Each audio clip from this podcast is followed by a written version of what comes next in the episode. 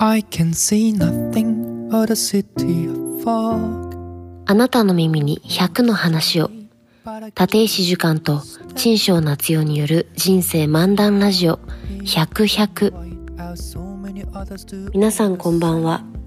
器用貧乏は眠らないラジオが今週から100100という名前にリニューアルしました。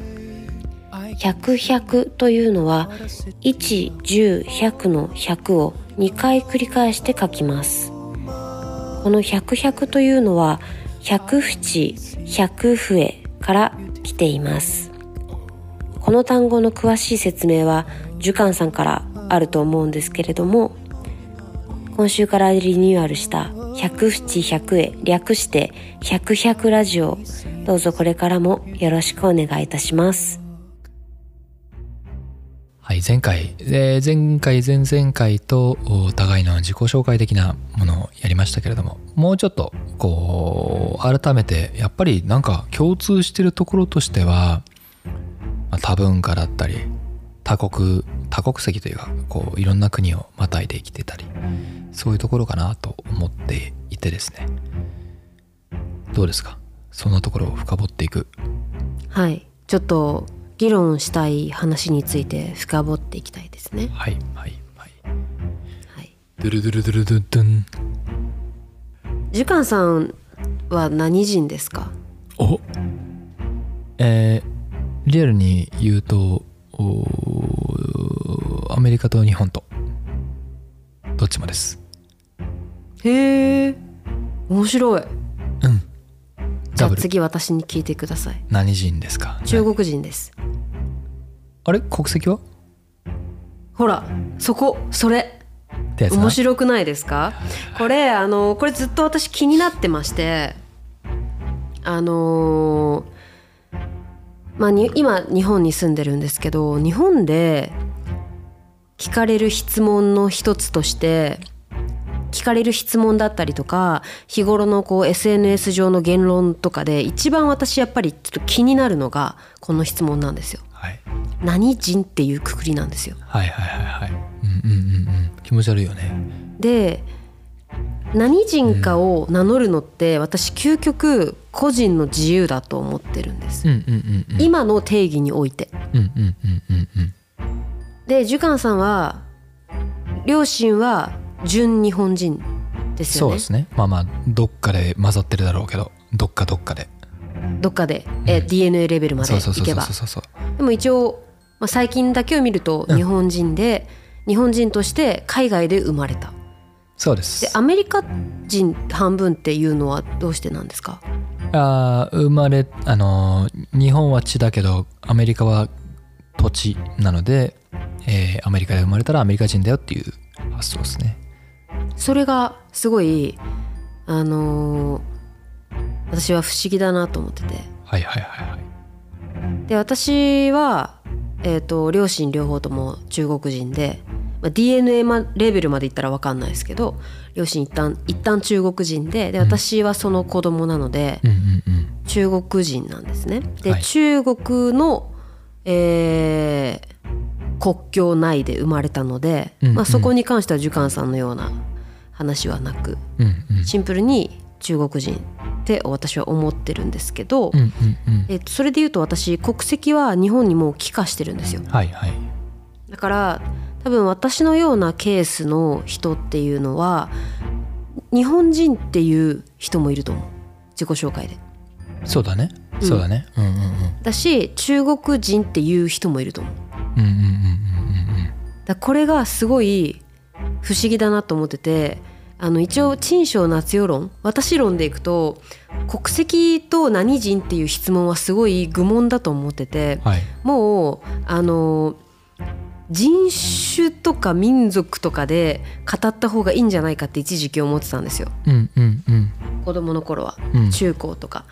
ただうんうん。それでさえも今もうフュージョンしてきてるから、ねもう自意識でしかないなと思ってて。うんうんうん。何人っていう質問に関しては。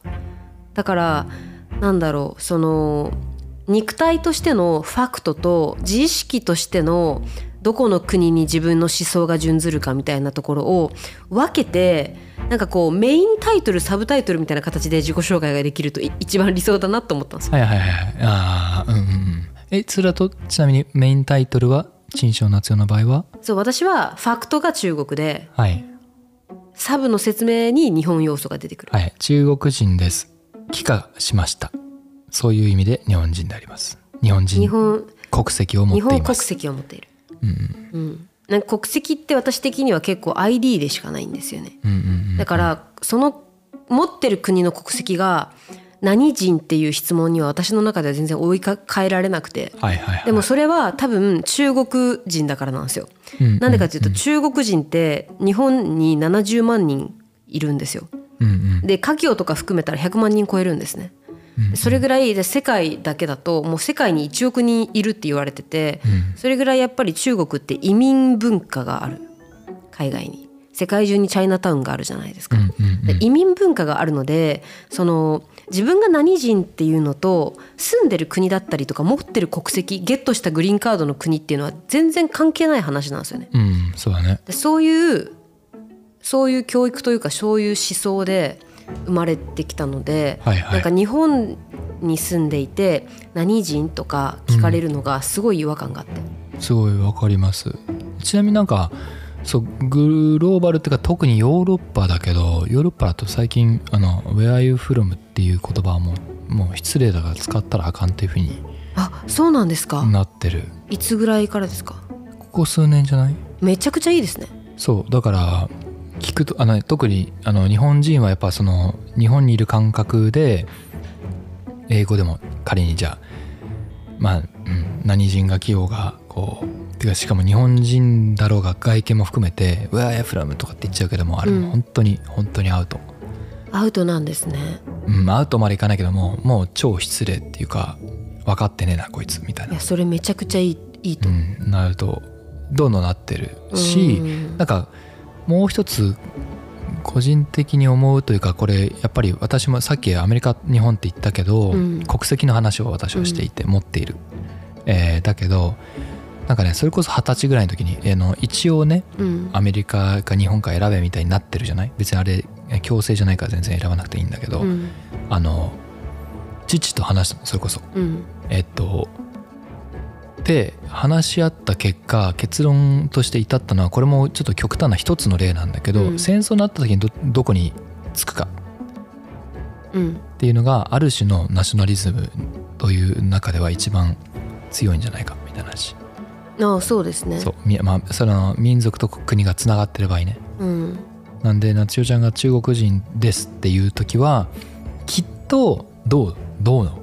仮に日中戦争とかなった時。にえーでも私は中国に着きますかね。うんだよね。多分そういうことだと思うんだよな,、家族だったりとかは全員そっちなのでうん。日本に、まあ、血のつながりのある人はいないから極論を聞かれたらそう答えますけど。まあそれあのできるかできないかともかくね。そうそうそうそう、う。んうん極論を聞かれたら極論で返し返すのでそう答えますけど、うんうんまあでもそうそうですね。単純にそうですね、うん。うんなんかそういうことでもあるからう、ん、そのでも選択の仕方はすごいいいと思わ分かりやすいよねうわかりやすいです。わかりやすいです、種っていうことで僕もあのもし今後日本とアメリカ捨てなえー強制法律もいろいろ変わったりはい本当に私が外務外務官に今からなることはないと思うけどなることがあったりね。捨てる捨てろって言われたら日本選ぶなとかうん。あるし。なのでつまり逆に言えばそれだけセンシティブな話なのでやっぱりこうあの何人なのとかウェアフラムとかっていうのはナンセンスよね。うんそうほん本当になんかあんまりこうそれこそさっきの共感の話ですけど、うんうんあ先週のねうんうんうん先週ちょっと共感しできる人が共感できる話題じゃないと自分から出さないっていう話をしてたんですけどまあけ結局共感されないだろうなのでそこまで語らないけど、まあ、この会話をまあ新しい方に出会う時とかはまあ必ず通る道なんですよ日本においては。で中国ではそこまで聞かれないんですけど聞かない日よ。本日本で、まあ、私もいろんな国行きましたけど日本が一番聞く。そうだよね。そうから自己紹介するたびになんか結構一個違和感を生むというか、うんうんうん。もやを一つ生むんですよね。そうだね。で結構中国人とかだとその結局、えー、と税金の話とか、ふえー、と社会のなんか福利厚生の話とか年金の話とかいろんな要素であとその親の話とかいろんな要素でじゃあもう日本国籍に変えられるけど変える？変えない？グリーンカードでいいよねみたいな結構理性で仕分けてるんですよね。国籍どうするかっていうの。まあ中国的なのかもしれないですけど。でそれでじゃあ都合がいい人はアメリカに行くし都合がいい人カナダに行くしはいはい。都合がいい人は日本に来るっていう感じで、うん。みんな結構その社会の仕組みじゃないですけどなんか社会ハックとしてやってるんですよ移民移民という手段を。だからその手段を取る取っていることがイコールじゃあ国籍が今日なんかアフリカからイギリスになったからといってイギリス人に今日からなるかって言われたら全然違うと思って、ねえねえねえ。そうだね。で逆に言うと国籍はもう本当ツールでしかないのでなんか何何も代表しないなって思っちゃってて。それを聞いて何なんだろうっていう話になっちゃうよね。そうなんですよ。例えばそのオリンピック選手とか猫ひろしさんがマレーシア国籍取ったじゃないですか。なんか結構今でも国籍をお金で買える国って多分10カ国ぐらいあるんですよ世界に、うんうんうんうん。まあ、それは、えっとまあ、移民を歓迎してる国ですよねいわば。人口欲しい国とか外資が欲しい国とかはそういうふうに、まあ、あのいくら払ったらうん。国籍変えられるよってやってるんですけど、まあ、それぐらいなもんなので本当に。そうだね。だから本当に社会ハックのツールとしてじゃあアメリカで子供産んだらアメリカ国籍取れるとか、まあそういうのも全部社会ハックとして考えてるからなんかそこをリンクさせるの変だなと思ってて。でも、うん。日本だとツイッターとか SNS の言論とか見てるとみんなしつなげてるんですよそこを。つなげるね。一個だと思ってるんですよね。それぐらい日本が、まあ、単一民族だったりとか、あのなんだろう海外にい行ってる人が先進国で一番少ないみたいなところが結構現れちゃってるのかなと思ってて、うんうんうんそうなんですよ。だから結構なんだろうマスとそこの会話がすごい合わないというか。そうだね。よくあるしかつそのお前はどこまあどこ中なんやなぐらいの気持ちで多分聞いてると思うんだけどはい、同時に例えばそうだな数石黒とかさうん。こうあの横文字のうん。横文字の日本の名前を持ってらっしゃる人、別に大阪直美でもいいし。に対してさ今度は逆にあのお何人なんですかって問うこともなく日本人だろお前は？みたいなことをさある種ちょっと強要するとこそうそろもあるよねこもすごいアングリーポイントで、うんうんまあ、これ世界中に言えるんですけど、はいいいことが起こったら身内にするんですよ。で、うんうん悪いことが起こったら敵国にするんですよ。うんうんうんでこの現象はすごい一番嫌いかもしれないですね。例えばじゃあノーベル賞を取ったらその人がじゃあハーフであってもその人が別の国の国籍であっても日本人すごいってなるし、そね。その人が悪いことをしたらそのその人の国籍側のまあアメリカ人だしなとかなんかそういう言論になってるので。うん。なんかそこそこに使われるぐらいだったらもう世界中無国籍でいいよって思っちゃった。そう思います、そうなんかそういうの見るたびにねなんか嫌な気持ちになるんですけど。まあ、基本的にはやっぱりあのもうどうしてもいいいいことでもあるんだけど国を失う、あるいは国を建てるっていう経験というか記憶がもう日本にはないからうん。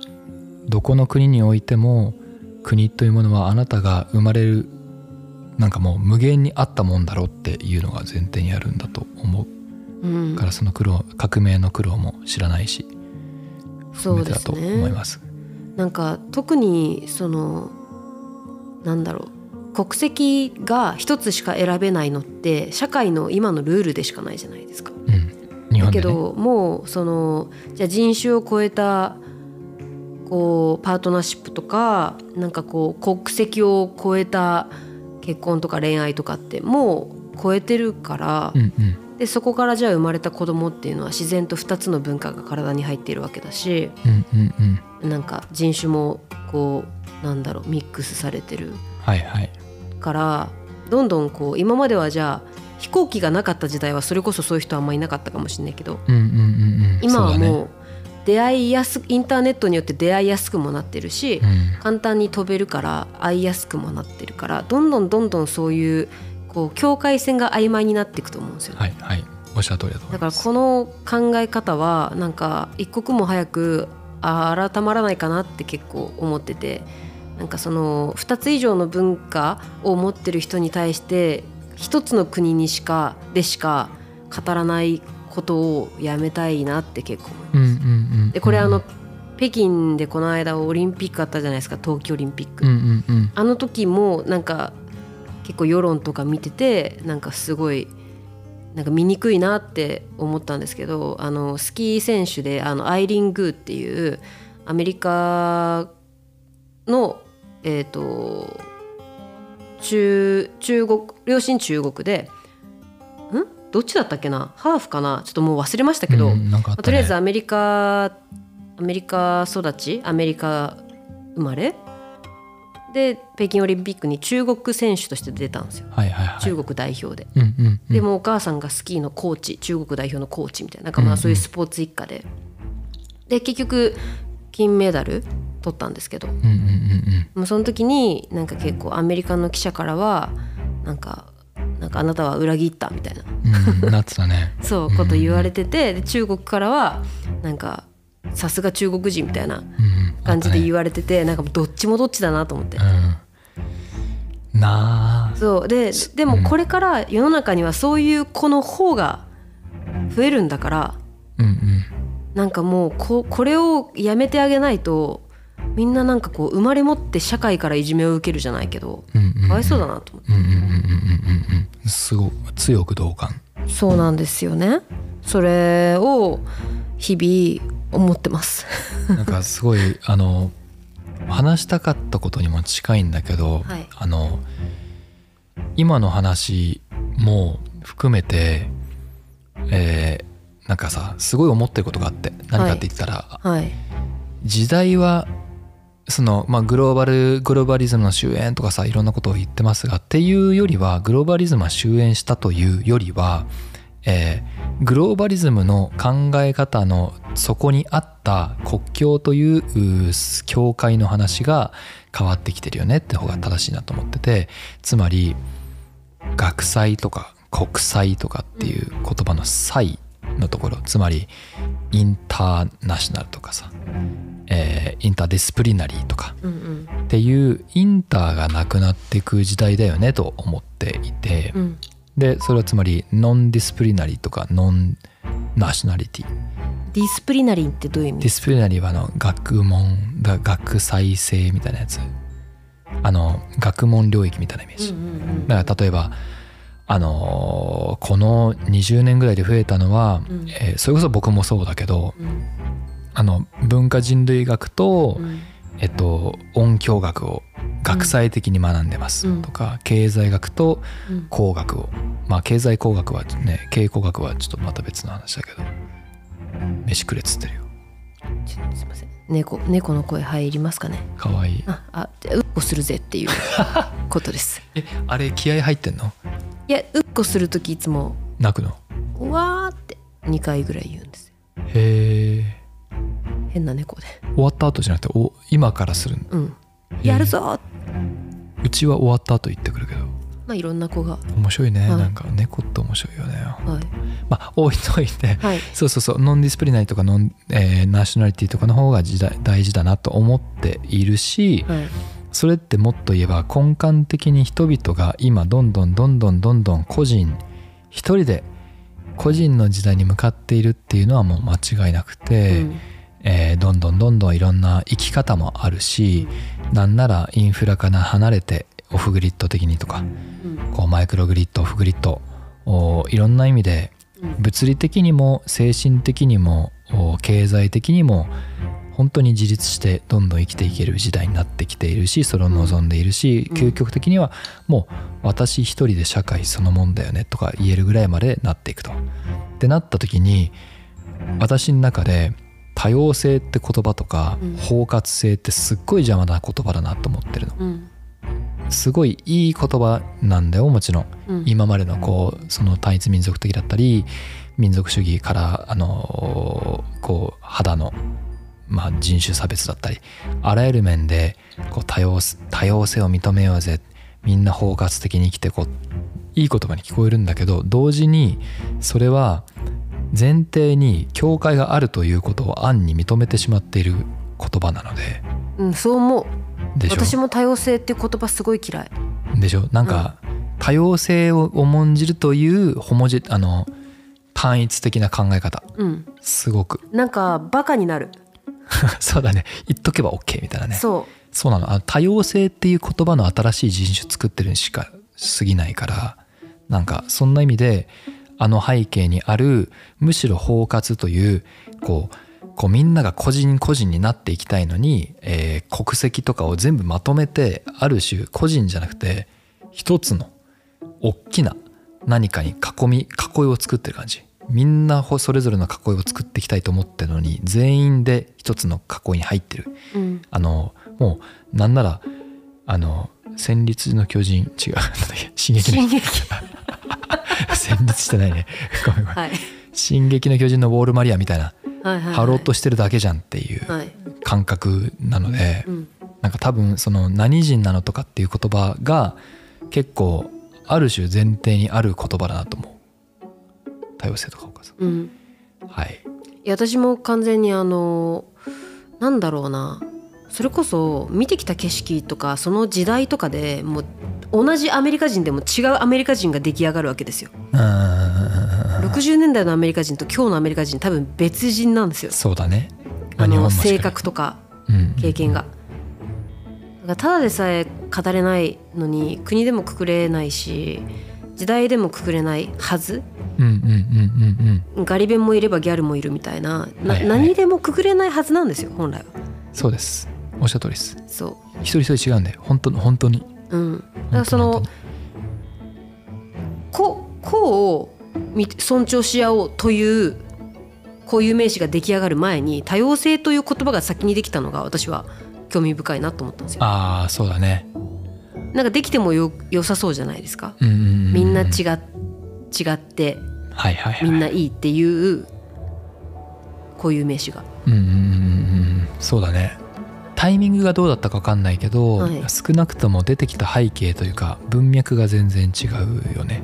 こう多様性というものがそもそも特に特にアメリカにおけるやっぱりもうどうしても未だに拭えない人種差別から来ているジェンダーイズムあるいはフェミニズムのこう70年代から続いているこう騒動をも多様性ってどどういうので流行りだしたんでしたっけ？なんか LGBTQ の流れうどっでちかというとそう。日本では語られ出しましたよね。日本だと。あでもアメリカでも結構近くてだからもう結局は本当にフェミニズムからいやこれもっと詳しい人がいると思うから怒られるかもしれないけど私の理解でははい。70年代にうん。出てきたあーフェミニズムの発想からうん。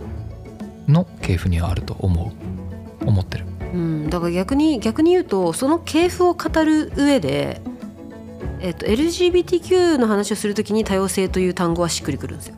うんうんうんうんうんうん。そのえっとまあマス的なものと本来であればこあうなんだろうちそれとは違う人たちがいます。あはいはい。だけど、はいあのみんな違ってみんないいんだよっていうことを説明するために LGBTQ の文脈で多様性という単語が出てきてるのはしっくりくるんですそうだねそうだねだけどこの単語をじゃあえっと、な老若男女全いろんな国の人とかじゃあその身体障害者とかみんなみんながみんなここに入るのは変なんですよ。うんレイヤーも違うしそうねそこまで行く、行ったらもう「子」でいいじゃんって思うんですよ。はいはい、あでもなんかその違和感はもうまさしくだと思うし聞いてて確かに思ったのはそのう LGBTQ における多様性っていうものがどういう仕組みになってるかっていうとこれまでもうとりあえず男女あのあのうホモと、えーだからだあの生物学上の、えーメールとフィメールでいいや。はい。メスホモ、あーをこかん仮想的まあ実際物理的にもなんだけど、えー分解していく感じ。はい。2つしかなかったものを分解していくという意味で多様。うん。なので多様にな多様になる。うん。多様にする。ような形として使う時はすごく分かりやすいし、その通りだな。だからさっきのあの子になりたいっていう時代にも即してるし、うん。なんだけど言うように国籍なんていうもともとむちゃむちゃ分解勝手にされていたものをうん。こうそのどっちか包括だよね。うん。包括にしていくっていうようなものだったりその発達障害でもいいしこう我々が勝手に名前を付けていたうん。ものうんをおまとめにちょっとかかってるようなものうん。についてはそれは時代と真逆だなと思った。うん。逆にね。逆に。だから本当はさっきも言ってたみたいに「ノン」という意味でそのもう名前をやめる。二十歳障害でもいいしアスペルガーここからここは知的障害でもいいしそういうこう壁を取っ払っていく名前をなくしていくっていうようなことの方がよりた本当の意味で多様的なんだなと思ってまあうん。聞いてました。いやそうそうだと思います。あとその人生ってなんだろうなそのた例えばえっとじゃあ LGBTQ は私は意識の話だと思ってて私は実は女の子の心を持ってるとか本当はこうなりたいとかっていうのは意識のえっとなんていうのかな。あうんと私的に言うとじ自己変容だと思っですようん。うんうん自己変容とであとはその生まれた国とかじゃあ、えっと自分がじゃあた今ロシア戦争やってるけどロシアにロシア人です。じゃあその子が悪い子なのかと言われるとそうじゃないじゃないですか。うんうんうん。なんかその自己変容じゃない、えっとなんだろう不不可動変容 ちょっといい言葉が浮かばないですけどうん。なんか自分で変えられるものとうなんか親ガチャじゃないけど生まれたらもうしょうがなかったみたいな条件ってあるわけです。よああはいはいはいなるほどね。うんうんうんうん。そう。でこっちで前者は頑張ったら楽しく生きていけるけど後者は頑張れないから後者の子たちを私はやっぱり、えー、と救ってあげる方がいいなと思ってて、まあ、救うというよりかはそれこそ多様性のようなものでこう許容してあげるというか理解してあげるのがなんかいいなと思ってて。であの、まあ、それこそあのさっきあのジャッキー・チェーンの話を思い出してたんですけど、はいはいはいなんかあのさっき中国は、えー、と移民文化の国でそれこそ中国が貧しかった時代にみんなが出稼ぎに海外に行ったりとか、うんうん世界中にチャイナタウンがあるように中国人身の回りにいっぱいいるじゃないですか。で、えっとまあ、中国におおいてはみんな中国人である意識だったりとか中国思想が強くある上でこう時代の変化とかあの人生のサバイバルツールとして海外に行く海外の国籍を得るっていうことをするわけですよね。で,、えっと、でその時代の変化っていうのが中国ではじゃあ特に激しくてそれこそ台湾とか香港とかの問題とかいろいろあると思うんですけどあのジャッキー・チェーンって今70歳ぐらいででジャッキー・チェーンはイギリス領時代の香港生まれなんですよ。はいはいはい。で生まれた時彼はイギリス国籍なんですよ。そういうことですね。そう、ん。で彼は、えっと、中国では台湾と香港に住んでる人のことを生まれどこって聞くときに祖籍を聞くんですよ。はいはいはい。はい出身じゃなくて。はいはいはい。で、えっと、なんでかっていうと台湾と香港っていうのは、えっと、まあざっくりめちゃくちゃざっくり言うと半分ぐらい内陸から来てるわけですね人が。だから生まれはじゃあ福建省です生まれはなんかこう北京ですとかみたいな人がたくさんいるわけですよ。でそれがじゃあ2世3世と続いていくわけですね。で例えばそれがじゃあ中国の国内の、えっと、内戦時代の話うん。だったりとか共産党と国民党が戦っていてで国民党側についてた人たちがバーって全員台湾に移住したりとか。はいはい。でじゃあその時代の激動を戦ってた両親の今は子供たち何も知らない子供たちとか、うんさらにそのも子供たちが結婚して今3世が生ま生きてる時代だったりとかするので時代的には。どんどんどんどんそのじゃあ3世の子は自分のことをもう完全にじゃあ私は台湾の人ですって思ってたりとかすると思うんですよね。だからなんかこの話ってすごい難しくて中国国中華圏の国内だけでもそのもうめちゃくちゃなんですよ。だからその「あなたの漱石どこですか?」って聞いて、にね。うんでジャッキー・チェンとかはあの漱石はあのアンホイっていうそのアンホイ？中中国の内陸の人なんですよ、うんうんうん。お父さんもお母さんも。うんうんで,、えっとで内陸から香港に移住してで彼はイギリス領時代の香港に生まれて生まれた時は香港人。うんうん。で香港がイギリス領から返還された時に、じゃあ次は香港行政自治区として香港人としてやって、はいはいはいはいはい。でただ何人ですかと世界にプレゼンスを起こす時は「I'm Chinese」って語ったりとかするんですよ。もうもうまあそその大大文字のっていうか大きなチャイニーズとか、ね、そうそうです、だけどこれはさっきの私の自己紹介もそうだけど私は日本国籍を得たけれどもそれはそのツールでしかなくて私は中国人だと思ってるんです、うんうんうんうん。だからジャッキー・チェンが、えっと両親中国内陸から来ていて、ジャッキー・チェンがじゃあ、えっとジュカンさんはアメリカと、えっと日本の半分半分って言ったけど、うんジャッキー・チェンはうん。イギリス人とも言えるし、うんうん。香港人とも言えるし中国人と名乗ってもどれも嘘ではない、このロジックで言うと。だけど一つしか語れないからそうだね。一つしか言えないしその一つを語ったら他の二つの国を敵に回すんですよ。そうだね。これがもうめちゃくちゃかわいそうな話だと思ってて、うんうんうんうん。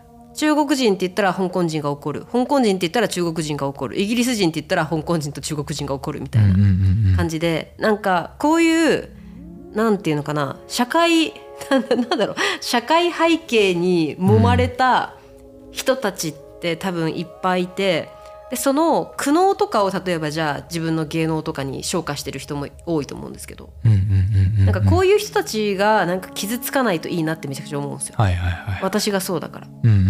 そうでこの話こういう話ほど壮大すぎて誰も理解してくれない。まあうんまあ気分的にはでもあのあの壮大さっていう意味でのミクロマクロとは違うけど、はい、日本人というか日本に生まれ育っている人でもなんかあるなとは思うのが、うん例えばあのさっきの話に戻るけど日本人の人に対してもあ「出身どこなんですか?」って言っててさ、うんえっと、例えばじゃあ大阪と言います。うんだけどあの祖先は九州だとした時に、なんか九州の人と話したら「あ僕でもあのあの祖父が九州なんすわ」みたいな話もしたり、うんあのなルーツは九州にあるんですっていう言い方したりでも親は関西だったりするとああ関西で育ったりする。ル僕のルーツ関西なんですよ。なんかどっちも言ってしまう時に「お前どっちやねん」みたいなツッコミを受けるようなこともあったり、うんうん。なんか今の話ってあのそのセンシティブとセンシティブさという意味では違うけどなんか結局どんな人でもある程度その複数のなんだろうアイデンティティをこう共存させて持ってることに対しての重要性寛容性が足りないよねって話なんかなと思った。うん、でなんかこういう話をすればするほどやっぱりこう語ってくれた方がみんな幸せになるなと思ってて、うんうん。つまりそのか肩書きと、まあ、国も肩書きじゃないですか。うんうん。そのタイトルでやっぱりくくっちゃうとおなんか何かをうん何かを選ぶと何かを捨てるから、それはやっぱり何かを見落とすことになってるなと思ってて、ね。でえっとなんだろう。に日本はある種、うん、なんかみんな無無知だか無知ゆえの無頓着さがいい時もあると思っててなんか逆にめちゃくちゃ無知な人の方がこう見てくれたりするんですよね。ああそうかも。うんそう。なんかど私がどんな肩書きであれあなんかううち来てお茶でも飲んでいくみたいななんかそうそういうなんだろう。あの何も知らない方が究極だなって思ったりはします、はいはいはい。だからめちゃくちゃ知る方知るのと何も知らないのは態度が同じになる。うんはずうんうんうんで全てを知ることはめちゃくちゃ IQ 高いし難しいと思うんですよ。うんうん。でできないと思うみんながみんな。うん。だったら無知の方がいいなって思う。でこれめっちゃ難しいんですけど。でねこうさらになんかこうじゃあみんなに多様性の多様性の、えー、と教科書を教えるとまたバカになっちゃうと思うんですよ。うんうん。だからまあそれは結構例えばじゃあ具体的に日本人の半分がなんか外国人になるとかね。うんうんうん。それぐらいまででいけばもっともちろんね。固定概念から変わると思うんですけど、うん。やっぱり目に見えない、まあ、生活してて1割ぐらいしかすれ違わないからまだまだ変わりづらいなとは思うんですけど。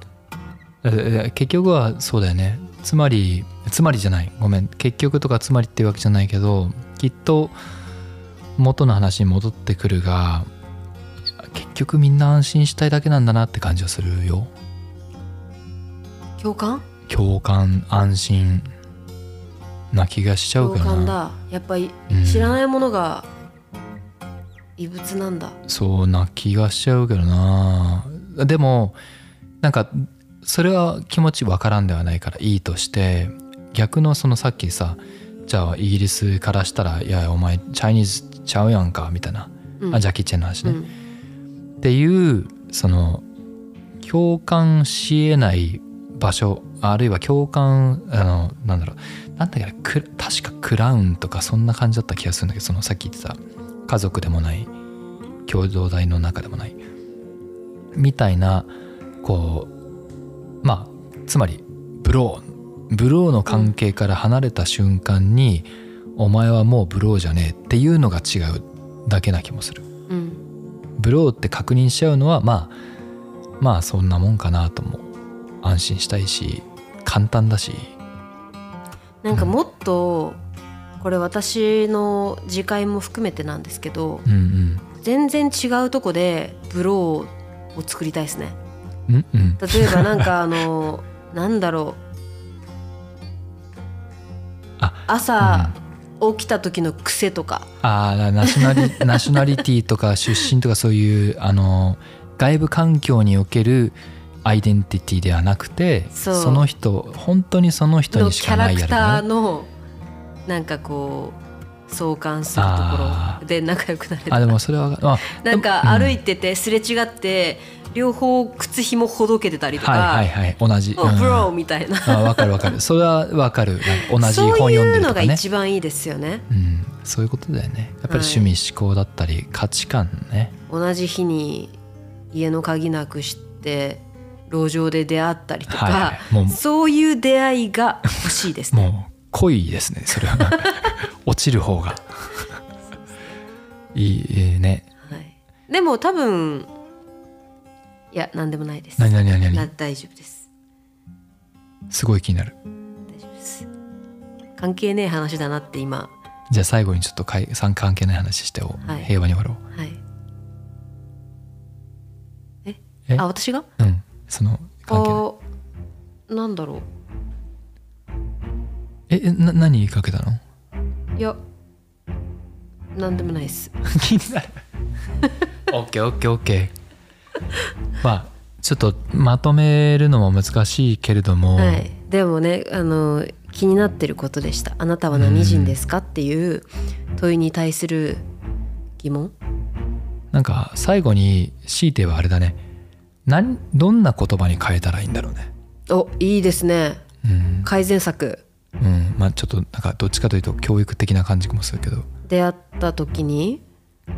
うん。えー、さっきみたいにそのあなたの例えばえっ、と中国で生まれて日本で育ちましたみたいなことを聞くより本当になんだろうプリあの自己初対面で本当に聞いた方がいいことは何なのか？そうそうそうそうそっち、うん、なんか具体的に本当にあなたの生き様を教えてくれっていうことを聞いた方がいいのかもっと結局その裏に共感したいだけとか安心とかそのクラウン的なものを作りたいだけなんだったら他に聞けることがあるのか。なんかそのさっき私が自己変容とファクト不可変容の話したじゃないですか。うんうんうん。なんか不可変容の話は聞くとかわいそうだなと思ったんですよ。そうだねじゃ例えばじゃあうん大学とかなんか行きたくてその大学入ったわけじゃない。生まれたくてその国に生まれたわけじゃないっていう不可変容とそうだね。だから自己変容のところで質問するのがいいと思ってて例えば好きな食べ物は何とか、どういう車が好きとかはいはいはい。あの今朝何時に起きたんですかとか。なんかそのえっと自分で選択できるようになってから起こした行動について問いをあ投げる方がその人が分かる気がするんですよ。なるほど。っていうことはあのあ多分あれやね、えー、夏代ちゃんの言う自己変容はあの育ってから自分で変えられる意思決定してきたことみたいな感覚で使ってんだよねきっと。そうそうですん OK ね。だとしたらなんか例えばなんだろう。ど 超大雑把だけどどんな人生を歩んできたんですかとかどんなとこで過ごしてきたんですかとかってこと？あまあ例えば今まで今までどこどこが一番長いんですかとか。あなんかどこ生まれって聞くよりもなんかどこなんかどこに住んでたんですかっていう広い問いを投げた方が向こうに編集権限が与えられるんですよ。はいはい。あさっきその編集ってやっぱ大事だね。そう。編集権限を与えられた方が自由度が利くんで、はいはいはい。あの適その TPO に合わせた適切な返答を返せる。うんうんうんうんうん。例えばなんか、えー今までどどこが長かったんですか?」とか「なんかどこ住んでましたか?」とか。そうね「カジュアル。え今って」みたいな「今ってどこいるんですか? 」みたいな。なんかそういう、ね、まあまあどこ住んでるとかはね、うん。うん。どこ拠点なのとかね。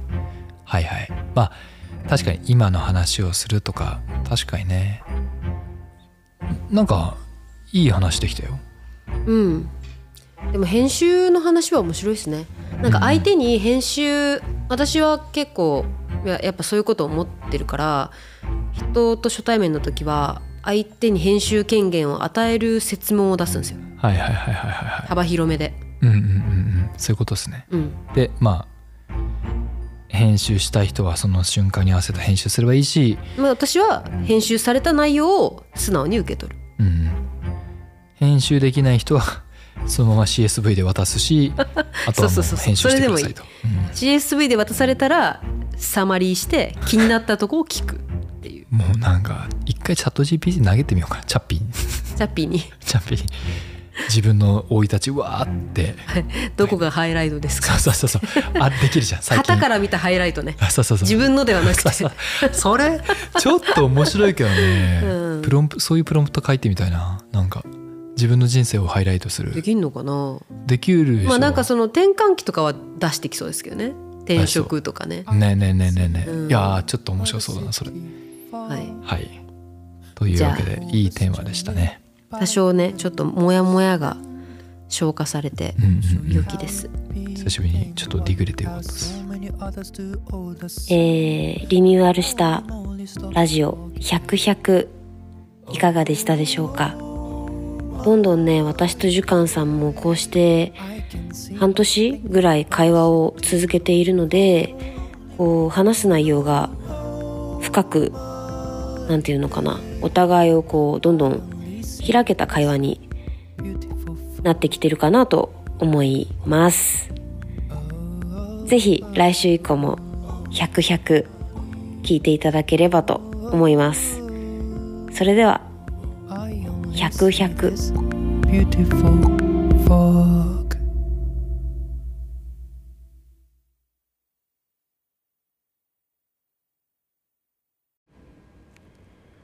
あなたの耳に100の話を。人生漫談ラジオ100、100。今週の放送は機材トラブルにより1週間お休みとさせていただきます。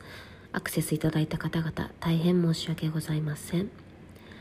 はい、えー、なんとちょっと PC がね火を吹いておりまして、えー取りだめしているので放送する分はあるんですけどちょっと投稿がかなわず大変申し訳ございません、えーこの間ちょうどリアルでイベントがありましてあの以前ラジオネームで質問を募った時に応募いただいた方が遊びに来ていただいてたんですけど、えーすごくやっぱり実際にお会いするとあこんな方だったんだっていう驚きがあってあのペンネームのこう Q&A ってすごい面白いなと思いました。あのツイッターとかもそうだと思うんですけどやっぱり相手の顔が見えない状態だとこう一つの質問に対して答える時の、まあ、情報量がかなり少ない。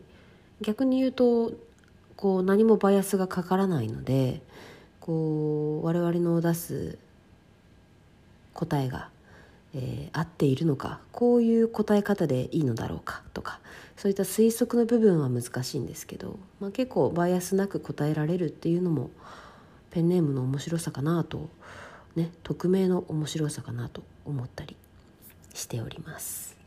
はい、いいですね。本当にいつか、あのー公開収録してみたいなと思いました。今実際、えー番組の放送を始めて週1で出してるんですけどエピソードは全部で30話を超えていてなんと、えー総再生回数が2万回を突破いたしました。わー。はい。ありがとうございますたくさんの方に聞いていただいてあの最近ちょっとネタ切れ気味ネタ切れというかあの常に話したいことはたくさんあるんですけどこう収録までにたくさんメモ書きもう本当に言いたいことを箇条書きでメモしていっててもう30とか40ぐらいたまるんですよ月1の放送までには。なんですけど あのいざこう2人会うと全然違う話が始まってしまうというねこれも台本がない苦しさかもしれませんが、はい、引き続き頑張ってやっていきたいと思います、えーそして番組を聞いてくださっている方々の方々、えー Spotify および Apple のポッドキャストで今配信をしておりますのでよかったらぜひそれぞれのフォローボタンチェックよろしくお願いします。皆さんがフォローをしてくれるともしかしたら誰かのプレイリストに入ったり、えーピックアップに入ったりするかもしれないのでぜひぜひよろしくお願いします。それではまた来週。100 100